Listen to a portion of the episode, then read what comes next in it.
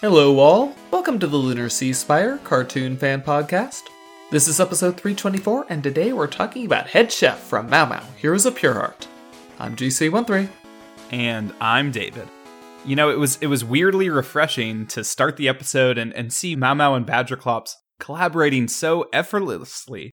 I thought, wow, we just haven't I feel like I haven't seen this in such a long time, and of course, of course, we had to get such a lovely and beautiful opening just to, to set up one of the most heated and angry arguments between between our duo yet.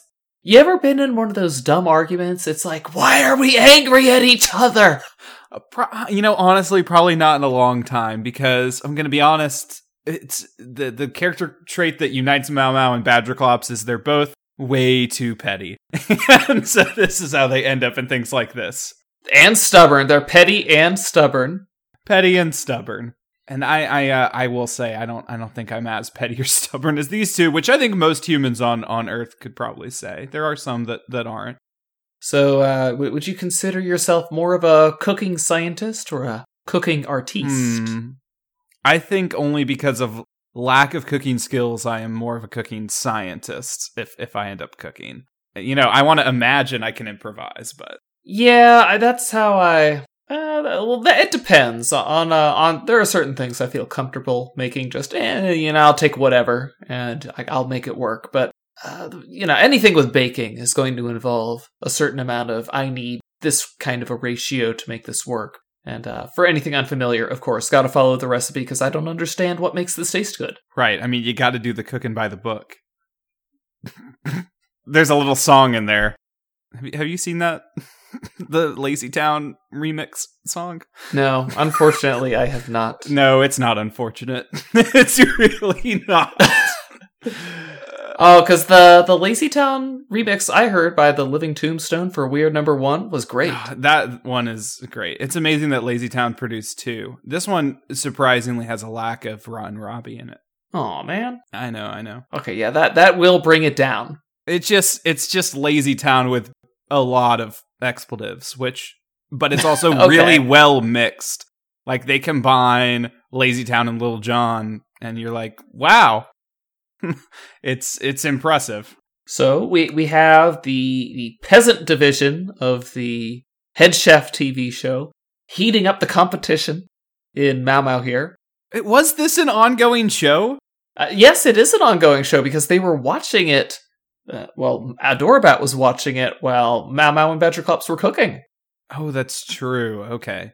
I I love how the documentary style works where both Mao Mao and Badgerclops keep saying, I mean, I've never seen this show before, so I don't really know how it works. But that's all Badgerclops. Mao Mao never says whether he watches the show or not. Oh, okay. I did also like the running gag of Badgerclops not being able to fit on the chair and that just being a complete distraction. Yeah, yeah, that was uh, they, they had that had development throughout the episode. He eventually got a folding chair. Absolutely. I, I will say they they played up the Badgerclops' measuring like for laughs, like the way he opens an egg is. I mean, I guess that's one way to make sure you don't get any eggshell in your food. So I guess it's not all bad. Uh, except Badgerclops does end up getting Hydra eggshell in his like he puts everything into the skillet when he does his when he does his meal. So Maybe there's some property to Hydra eggs that make them worth putting in. Uh, Doubtful. I, I guess. I mean, this this this guy's all about cooking by the book, so it must have been part of his recipe. Well, I mean, except I've never seen him with a book, but you know. Uh, so it's. I mean, we've said Snugglemane is a complete criminal before, but this just puts him over the line completely. What are you talking about? The Vaseline on the lens? That is a completely legitimate filtration technique. No, he's totally. There's no law in the books against putting Vaseline on your camera lens. Look, he can put all the Snapchat filters on his live feed he wants, but it's that he takes the Hydra's eggs. It's, you know, they were illegal and he removed the law. Did he have like a sensible, you know, predecessor who's been, who had made laws that he just keeps, you know, taking back? Okay, okay. Counterpoint: Hydras are dangerous monsters, and we should we should be removing their eggs from their nests all that mm. we can. You know, I would say no, let's just not disturb the monsters, except that we've already heard the thoughts of monsters on this show before, and they really are just bad quote Yeah. people. So I guess we should stop them from existing. We haven't seen a reason yet why monsters should be preserved in this world. Yeah, the, the law against eating Hydra eggs was probably passed back before monsters could attack the city, and therefore back before there was any reason to limit their population. Hmm. Snugglemane is being an economically responsible king, incentivizing the eradication of a dangerous species. I can't believe we're giving Snugglemane credit. Okay, okay, let's let's be fair. He probably didn't think too hard about it, but like he lucked into a wise policy. I guess so. I have a question about Badgerclops. So when he's doing all of his measurements, he can, you know, see in this digital screen, but he doesn't have a robotic eye, right? Maybe he's seeing, maybe he's processing with the computer on board his arm because they are linked, so he can, he can be Right. transmitting that down to the arm and allowing it to be processed there before it's sent back up to his brain for understanding. Right. I was thinking about how the neural link worked, and I was trying to remember if Mao Mao, when he wore the arm, had the same vision, and I think he does. So, you know, the like vision data from your eye goes to your brain, but then it's getting data passed from the brain to the arm back to your brain, which is wild. but okay. I just wonder if they thought about it. Transmission at the speed of light, baby. Yeah. Well, at the speed of neurons, which is actually like 300 milliseconds. So, I mean, maybe the connection to the brain, you know, between the arm can be as fast as it needs to be, but, you know, we won't worry about the mechanics of it beyond that. uh, I just thought about it out of nowhere. It looks cooler than that uh, than that gross bird. Absolutely. Real growth in this episode, though. So, yeah, okay, Mao Mao and Badgerclops come together, defeat the Hydra, and realize that their skills complement each other fine.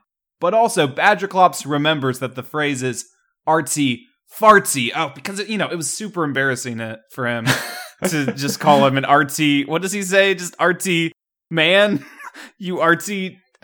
That was that was very surprising not to not to hear artsy fartsy. Then he then he calls him a fartist later, making up for his mistake.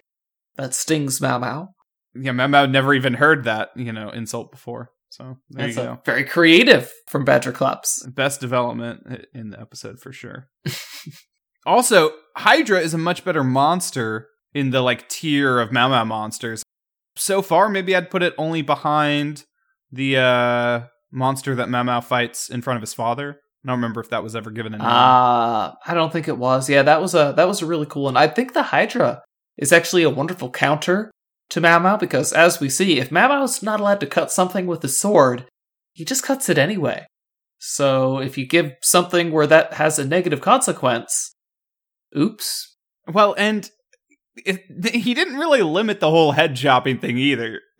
He just he's like, I'm going to keep doing this while Badgerclop sets up whatever he's doing. But I don't. Was that really wise? I I, I guess as long as you can cut really fast, it does prevent heads from existing and doing things, even though they grow back in greater numbers. like, yeah, so sure. Hey, Mao Mao, like, have, have you ever thought of, like, stabbing things with your sword? Maybe that works. right. He gruesomely could have just stabbed their skulls. Maybe. But you know, Mao Mao's all about that cut life. Ooh, now I want to see. We know someone else who's all about that slicing and dicing. I want to see Mao Mao versus Da Samurai. No, not the old Da Samurai either. I want to see Da Samurai in his prime. I just watched the original clip of that where they fight with the bamboo sticks. I think that's so funny. Then I'm thinking of that again. Obviously, Mao Mao would would whoop him because like Mao Mao is much closer to the Samurai Jack end of the spectrum. But like the Samurai is actually not that bad. It's just that you know Samurai Jack is amazing. Remember classic Cartoon Network bumpers from early 2000s where the characters would be interacting in Cartoon Network City? I would love to see Samurai Jack and Mao Mao interacting because, you know, he do- Mao Mao doesn't have any of the patience or any of that, but he is a truly good fighter in a maybe a way closer to the Scotsman, you know? Like Hmm. and the Scotsman is more of an equal to Samurai Jack. That would be cool having Mao Mao and the Scotsman together. I mean, the the, the Scots. It's funny because Mao Mao is probably personality wise closer to the Scotsman. But, you know, Badgerclops is his Scotsman. He even has the amputated part of his body to serve as a gun. That's what I was thinking. I was like, a lot of his personality, like the where the Scotsman just starts going off on insults. I'm thinking you could do a fan animation of that, but just with Badgerclops. Hmm. Now, now we need the the Scotsman to call Jack an artsy fart fartist. that would be that. That would absolutely be it. Quick, we need to check for cameo. See if he's on cameo. so Pinky was this close to having a home finally. I mean, what's what's with the economic situation? We have all these people living in homes, and you know, Pinky has to squat in an arm. I, I, where did they even come up with that joke? Like he throws himself in the middle of the, you know, gets entangled in Badgerclop's arm, and then they're like, "Let's make him randomly reference squatters' rights." Okay, why not? I live here now. You'll oh, never oh, get Pinky. rid of me. Yeah, that was a that was a good one there's there's going to be an episode where Pinky, you know, eventually finds his way up the up the hill or the mountain to the well, would we call it the hideout, their home, their their headquarters. That'll that'll be a terrible day for for Mao Mao and crew. Hmm. I mean, he was able to make his way up to the palace, so I don't think making it up to Sheriff HQ would be trouble at all. No. Oh God! I mean, if he brought mayonnaise to the palace, I hate to think of what he would bring to the sheriff's department. Oh Lord, that mayonnaise. God, there's going to be Vegemite everywhere. Yeah, I mean, I, I do I do think that Pinky was wonderfully placed. It's it's just a lull so random. Didn't expect that. Um, very good use of Pinky. Almost always, it happens that way with Pinky. Yeah, exactly. It's perfect. They they they always find the right spot to randomly sprinkle him in. They do a great job. I approve. Finally, for me, I, I do also approve of Adorabat's it ends up being kind of a small role in this episode, but you know, she's doing her best, cooking her plastic toys. I they they only had so much to work with to actually convince us that it was plastic. The tomato slice, I like that. You know, the the, the pre-cut thing brought back the memes of playing with such a thing in preschool, and then you know the plastic egg flipping over, and then you know she tries presenting her dish at the end, and again in any other cartoon maybe she'd win, but no. King Snugglemane says, that is disgusting. Don't eat that Chubbum. I'm the winner. yeah, Chubbum was all ready to give it a try. I wonder what he would have rated it. I'm pretty sure Blue wouldn't have been impressed, though. No. Never impressed. I don't know. He was impressed the last time Adorabat went out for him. She had her song and dance number. Very yeah. impressive. They like to do nice visual gags with King Snugglemane. I, yeah, I like the one where he just is choking on the ground. That was my visual gag highlight. Uh, the cut away, Gary, cut away, cut away, cut away. well, yeah, especially the first time it happens, he's like begging him for a whole 15 to 20 seconds. Or at least it feels that long.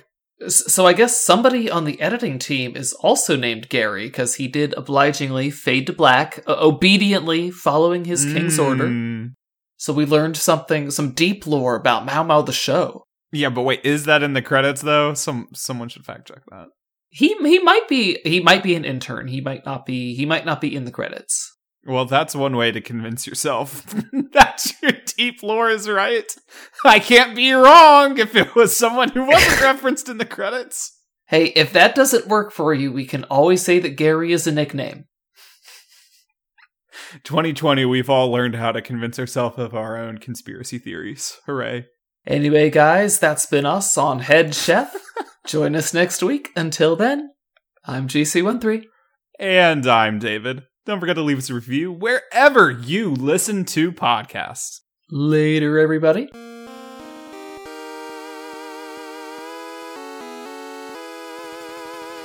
Our opening and closing music is by Mark Soto. For more cartoon related content, please visit lunarseaspire.com.